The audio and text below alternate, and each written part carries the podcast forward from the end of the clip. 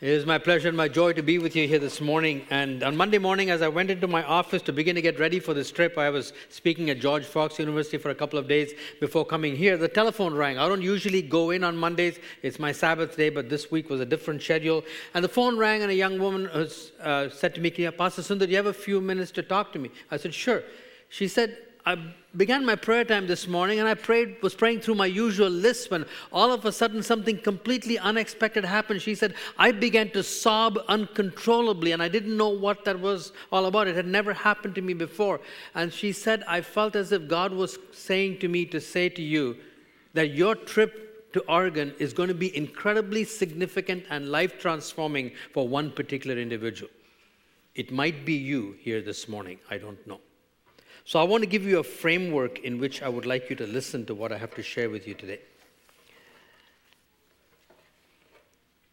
We believe in God's sovereignty, you're here by divine appointment.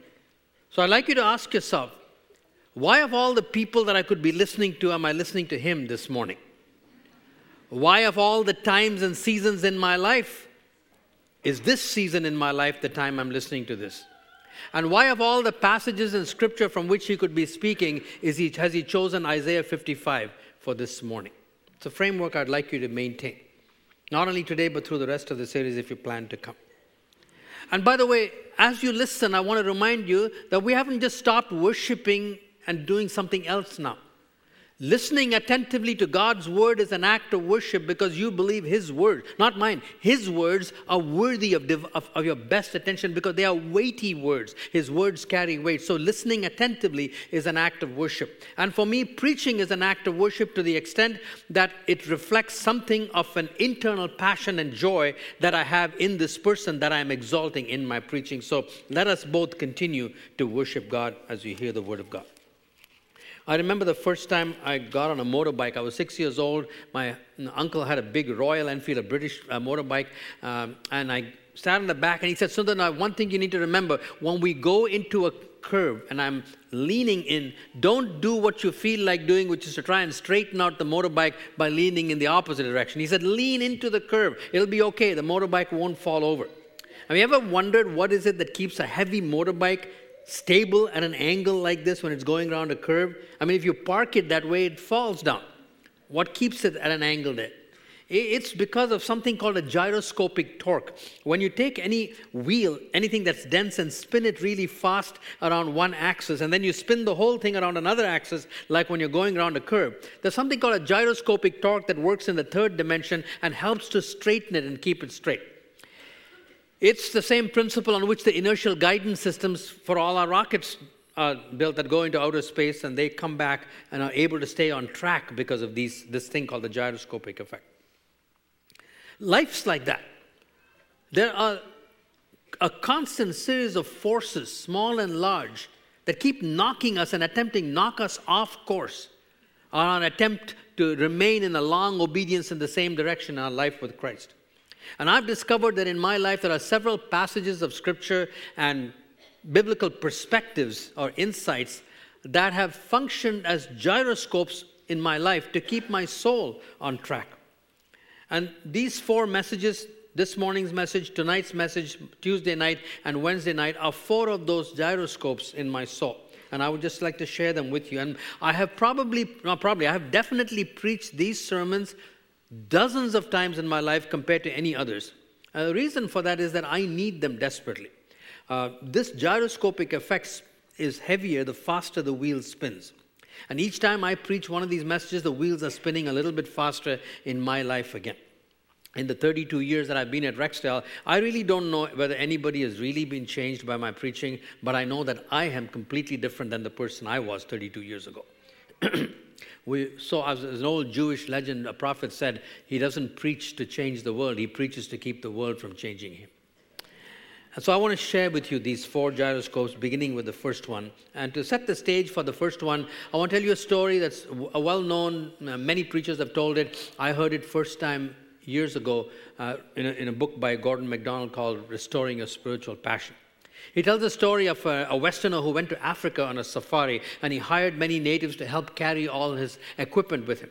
And he was really pleased with the incredible speed and the progress that he made that first day. He was right on his plans. So he went to bed that night. He got up early the next morning, all set to go on another great day, anticipating great progress. When to his utter surprise, he found that all the natives were sitting down, refusing to move. And when through an interpreter he explored the reason for this strange behavior, he was told this Yesterday we went so fast that we are waiting for our souls to catch up with our bodies.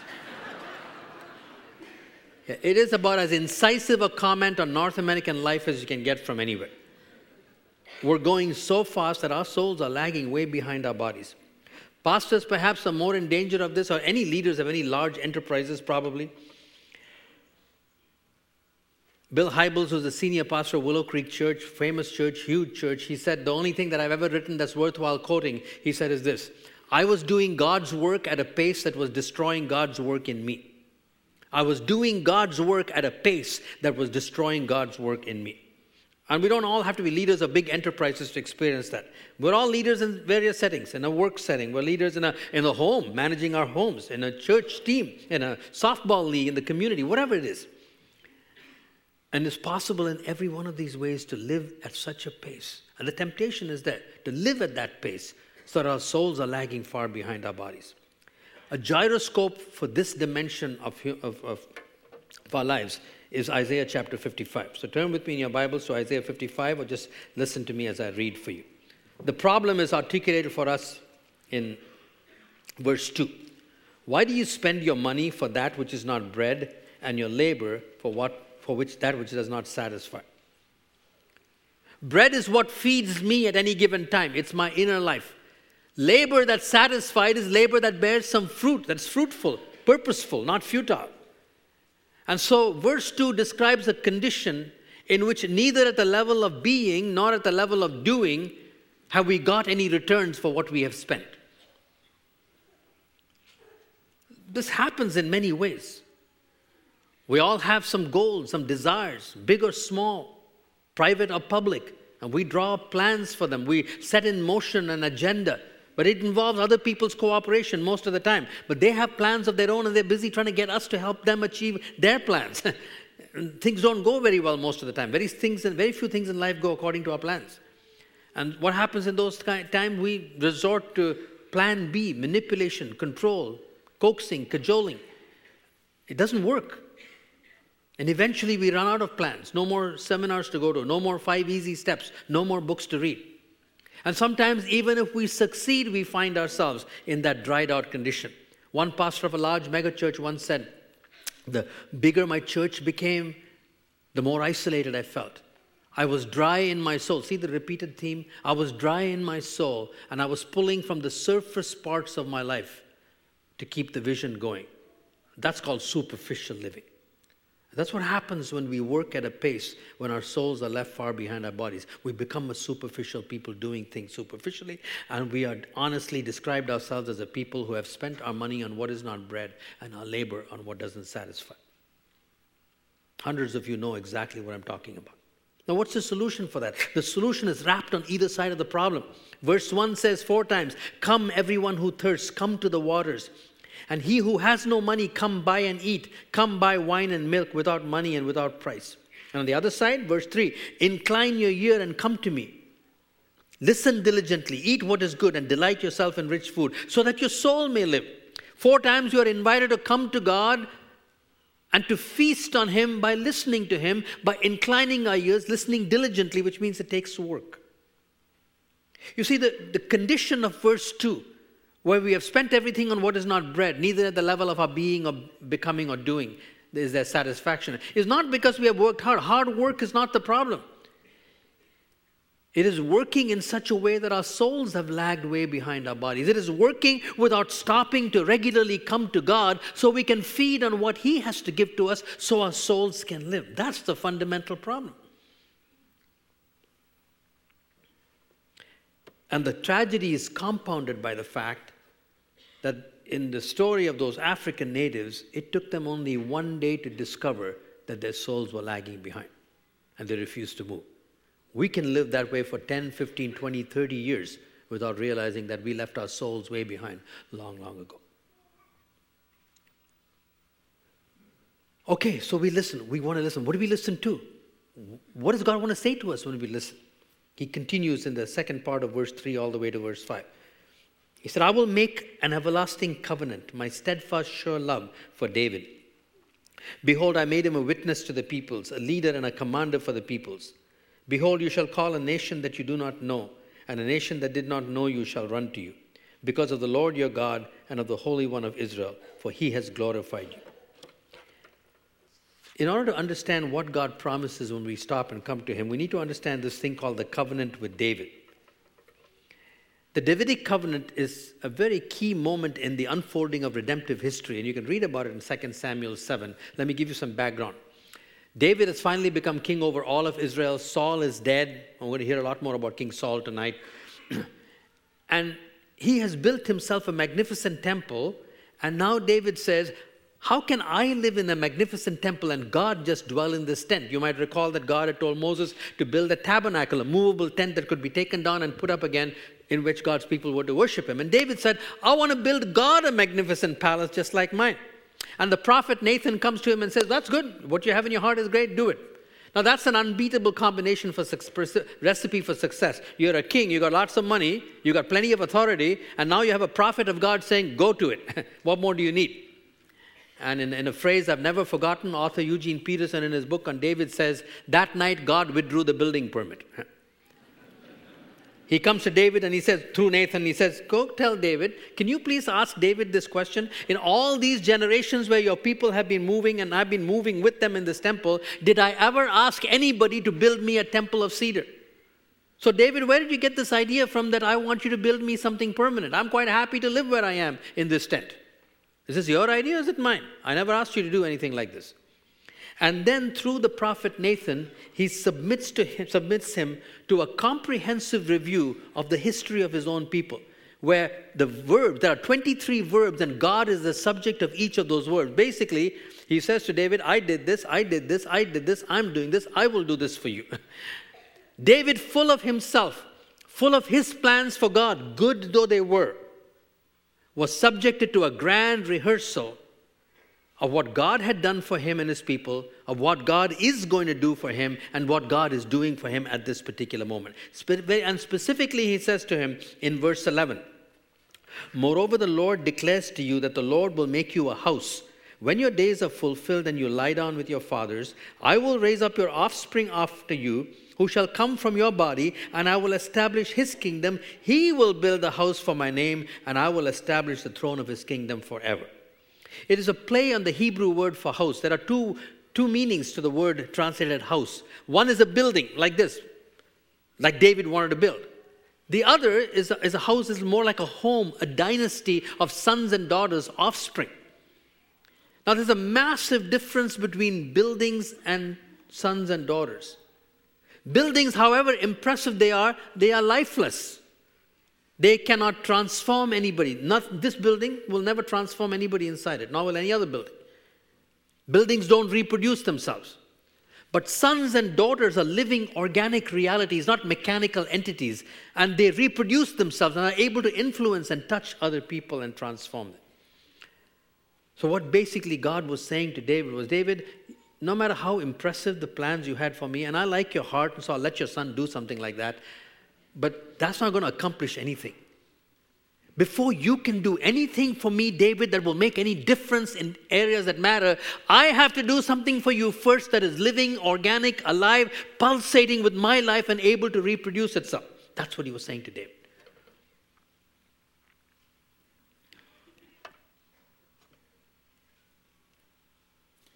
And in verse 18, it says, Then King David sat down. It's a good thing to do when God has just finished telling you, sit down for a while. What you are going to do for me is going to accomplish nothing. Let me do something for you first. David sat down. Eugene Peterson, in his commentary on this uh, passage, says this When we sit down, the dust raised by our furious activity settles. The noise generated by our building operations goes quiet, and we become aware of the real world, God's world. And what we see leaves us breathless. It's so much larger, so much more full of energy and action than our ego fueled actions, so much clearer and saner than the plans that we had projected. Not only that, God says to David, and in the process, David, I'm going to change you. Yeah, your son's going to do all this, but I'm going to change you. I'm going to make you a witness, I'm going to make you a leader, and I'm going to make you a commander. A witness is someone who just tells it like it is. A leader who tells it in such a way that people can follow if they want to. And a commander is one who has authority to make people follow him. And so this was, of course, referring eventually to David's uh, son Jesus, through whom the nations will be touched.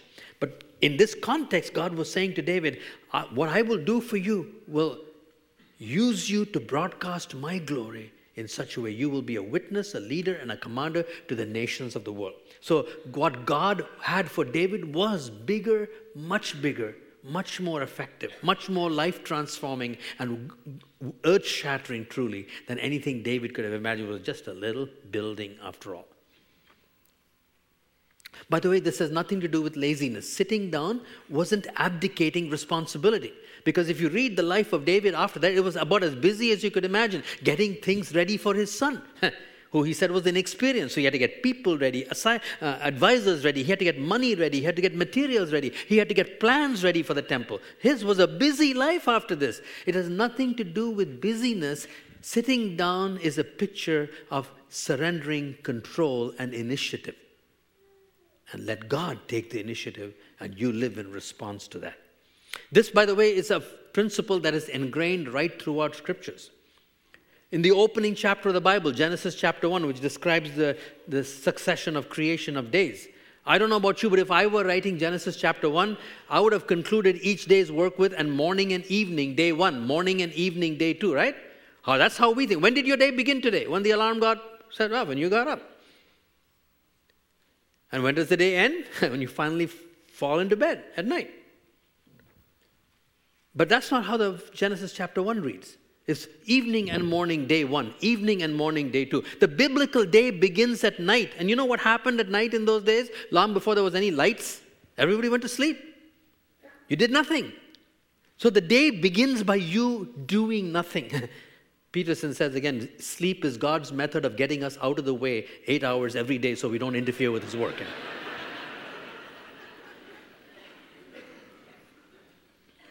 and we awaken into a day in which God has been at work and we join him. So we work hard, but he's taken the initiative and we enter into his work and become partners together with him. The Psalms, which are Israel's prayer book and our prayer book, also emphasize this. There are two psalms early on in the collection, four and five. One is a morning psalm and one is an evening psalm. No doubt, if you and I were putting that collection together, we would put the morning psalm first and then the evening psalm, right? The day starts in the morning. But Psalm 4 is an evening psalm and Psalm 5 is a morning psalm. So even in our prayers, we are reminded of the fact that we move from rest to work, not from work to rest. That work that is transformative in nature, that doesn't destroy our souls, is work that flows out of sitting in God's presence, not the other way around. Now, in verses 6 to 9, we find a, a, a discordant note suddenly entering, at least an unexpected note. Seek the Lord while he may be found, call upon him while he is near. Let the wicked forsake his way, and the unrighteous man his thoughts. Let him return to the Lord, that he may have compassion on him, and to our God, for he will abundantly pardon.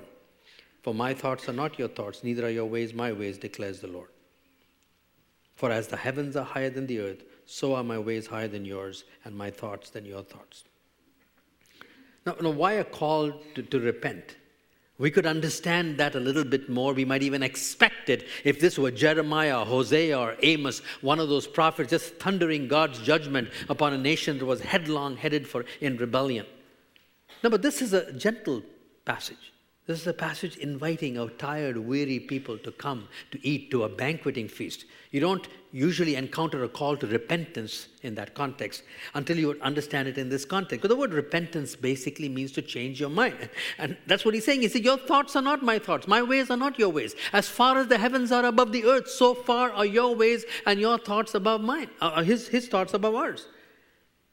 And so the call to repentance to change our mind is to acknowledge that, is to acknowledge this particular foolishness, if you will, of working without stopping to listen, of working in such a way that our souls are left far behind.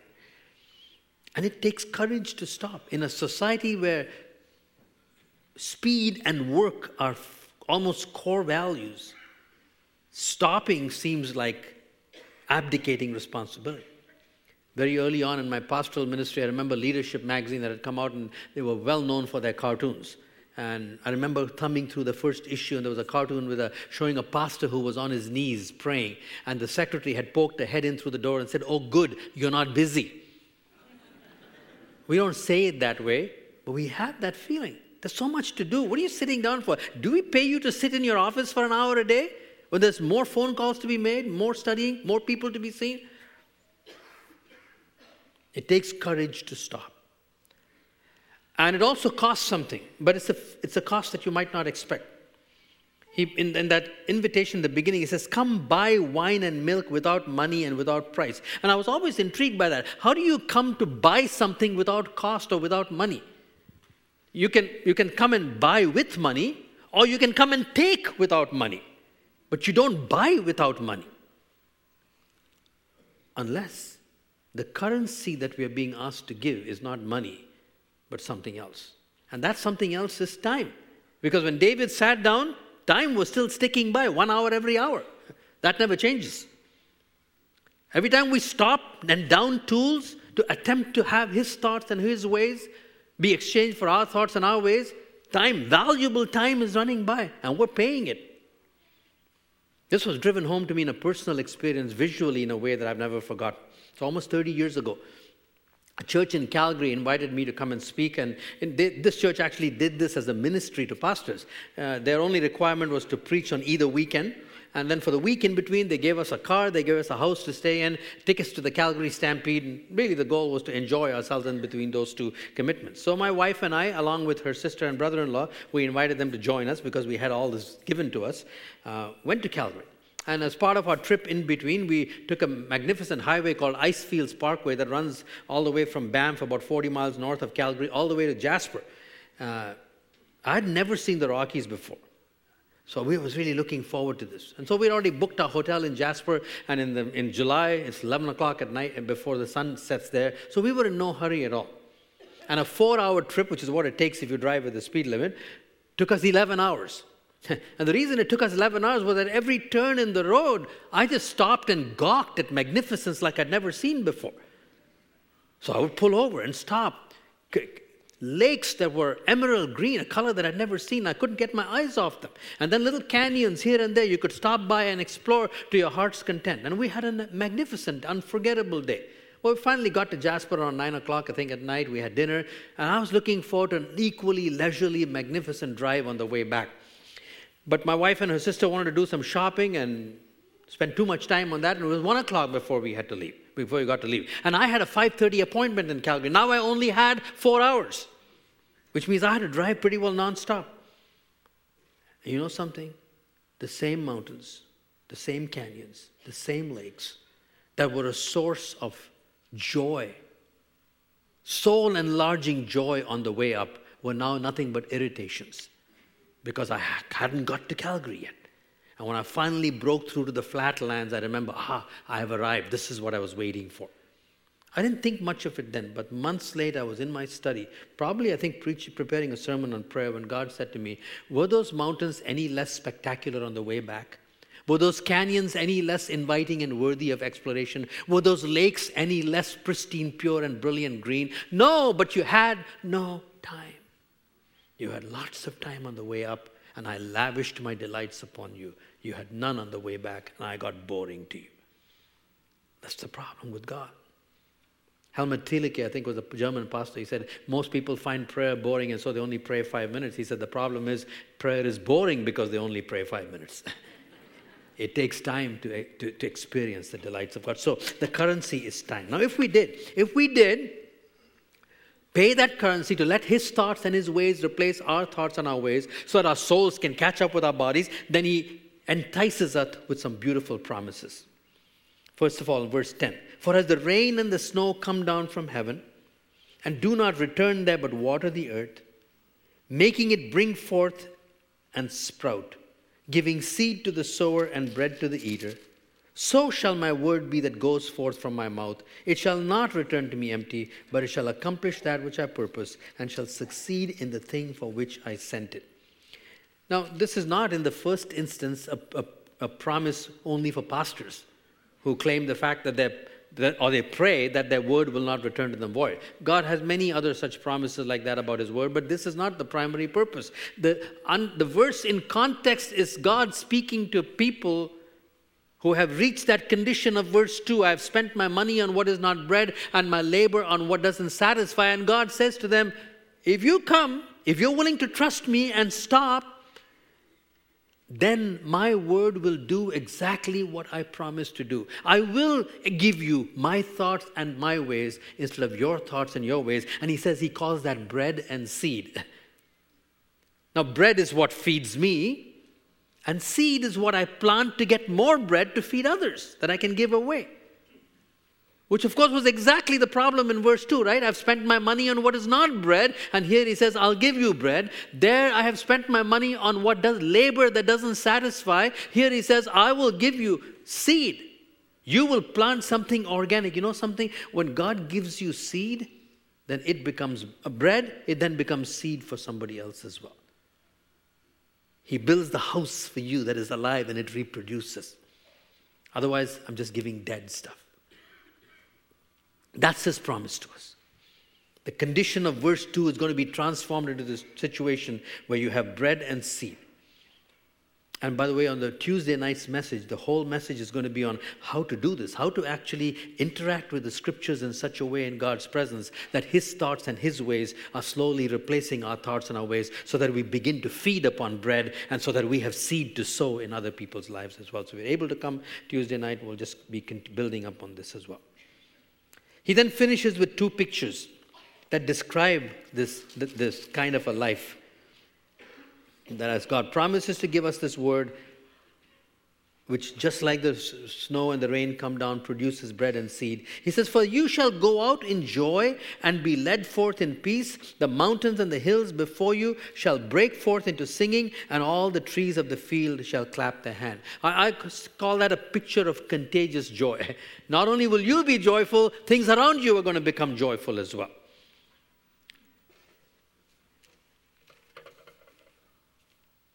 when we live in this way and work with others in this way, especially if we lead in any way, where we are stopping regularly for our souls to catch up with our bodies, where God feeds us bread so we have seed to sow, the people around us begin to experience the joy that we get as well. That's also in contrast to living the other way. Those African natives stopped after day one. We can't work for you anymore like this. Driven people produce driven, anxious, joyless people. But as we learn to live like this, the joy that is in our heart becomes contagious. I remember a pastor of a megachurch who came to me once. I think it was in a conference that I was speaking. I was speaking about repentance, and he said, I need to repent of something really significant. He said, I just finished leading a church through a large building program. See, there was again, buildings again. So necessary, but so dangerous. He said, But I realized I built that building on a trail of broken relationships. That's verse 2. I spent my money on what is not bread. I got this massive testimony to my leadership, and it doesn't satisfy because there's a broken relationship trail behind it. Get the picture? But there's another way of building. if you let God do the building, if you let Him build His house first, He says there's contagious joy. And then the second picture is transformed lives. Not only contagious joy, but transformed lives. Instead of the thorn bush shall come the cypress, instead of the briar shall come up the myrtle. And it shall make a name for the Lord, an everlasting sign that shall not be cut off. Now, thorns and briars are pokey things, scratchy, pokey things. And people are like that. We ourselves are like that at times. But God says, I will transform the people. Instead of scratching other people the wrong way, they will become fragrant like the myrtle and fragrant like the cypress. Why? It will make a name for the Lord, an everlasting sign that shall not be cut off. This transformation will happen in such a way that God gets the glory. And of course, the reason God gets the glory is all we did was sit down. Can't claim a lot of credit for sitting down. But when we sit down and He does that work of exchanging His thoughts and His ways for our thoughts and our ways, when we get bread that can become seed, then He gets the glory and we get the joy. And that's exactly the way He wants it to be every day of our lives. I want to end with this brief quotation from uh, uh, Erwin McManus's book, Seizing the Divine Moment, when he talks about the difference between power and influence. We, we live this way of letting our souls lag behind our bodies, focusing on the doing with our thoughts and our ways. And there's a lot of power exercised in that. But living this other way gives us influence, which is much more much different than power. Listen to this observation. The problem with positional power is that while it may control the actions of another human being, it does not capture the heart. Influence, on the other hand, wins the heart and soul of another through the strength of one's own character and personhood. Power shapes what a person does, influence shapes who they become. Influence is born out of trust and finds its strength in the connection of heart and soul. Can you just imagine how different would be all of the spheres in which we live and work and move and lead if it was influence and not power that characterize those relationships.